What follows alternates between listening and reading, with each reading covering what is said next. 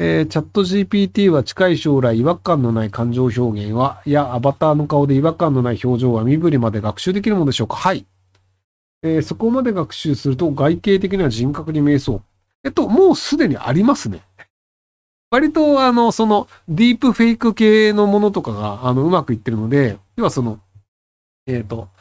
えー、人間の顔をちょっと変えようとすると、そのリアルタイムでそれにあの補正してっていうのが結構時間かかるんですけど、人間の顔の表情の動きだけ盗んどいて、もともとある CG にその表情の動きっぽく変換させるっていうのをやると、あの自然にしかならないんですよ。はその、すでにある人間の顔をちょっとずつ変えるっていうのをやろうとすると、その、あの、ま、いろいろその変数が多いので、なのでその、あの、まあ、その不自然な部分っていうのが見えちゃうんですけど、もともと CG です。こういう動きをしますっていうのにあって、じゃあその右の眉を上げたら、そのこっちの CG の右の眉を上げるみたいな、そのあくまでその行動に対する、そのキーワード、そのキーとして人間の表情というのを使うっていうのをやって、その出される画像としては CG ですっていうのにやると、多分もう人間が気づかないレベルなものは全然作れちゃうんですよね。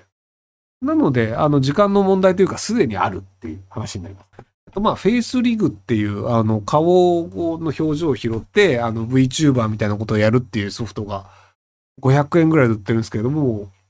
5、6年前ぐらいからあって、で、割とそれが結構それなりに動いていて、で、一回僕それ使って配信したことあるんですけど、あの、決めって言われて、あの、なんか、めんどくさくなってやめちゃったんですけど、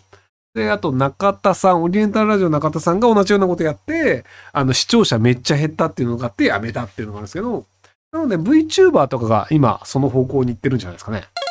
えー、ひろしさんこんばんは。子供食堂をやるならバイト代でやれと言われて開催してきた大学生です。お、すごい。えー、就職の関係で第25回で一旦辞めにしました。来月から新社会人です。イオン系列のスーパーで雇っていただきました。質問なのですが、自分は将来そのスーパーで子供食堂を開催することを目標に仕事を頑張っていきたいと思っております。企画を立てるような地位に上り詰めると前提条件が多いですが、開催できると思いますか？あ、全然思います。えー、厳しそうなら仕事しながら開催していこうと思います。あと全然持てません。何か良い方法ないですか？と、あの、その余った食材を使って子供レストランやれるとコストが安くていいよねぐらいな話で多分始まってると思うんですけど、僕がもしやろうとするのであれば、他の店舗も巻き込んで、イオンとして子供レストランというものをやってるということにして、イオン自体のブランド価値を上げませんかっていう企画にしますね。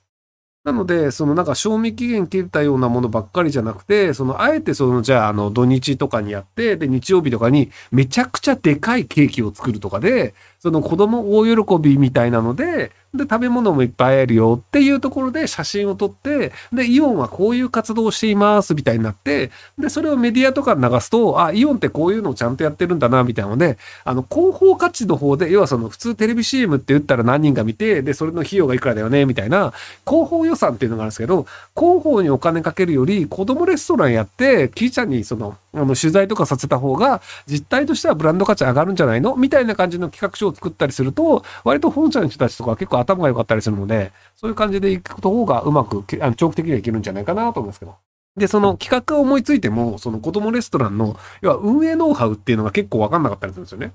例えばじゃあその何食ぐらい作ればいいのかとか、そもそも子供どうやって集めるのっていう。いや、その子供を集めるためにチラシを配るにしても、どこでチラシ配ればいいってわかんないじゃないですか。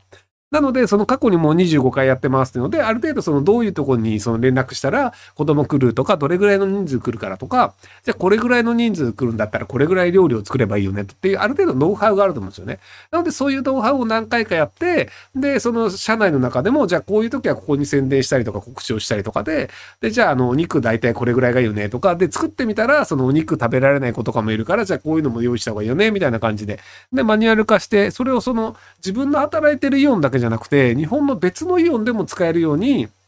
その、こういう人数が来た場合はこういう食材でこれぐらい作ったりですよとか、でさ、あの、こういう地域の場合はそのハラール食の方がいいっていう子もいるので、そのなんかイスラム系の人とかベジタリアンの人とかもいるので、あの、こういうそのなんか代替食品を使うといいですよみたいなマニュアルをきちんとまとめて、その他のところにも行けるようにしたりすると出世しやすいんじゃないかなと思います。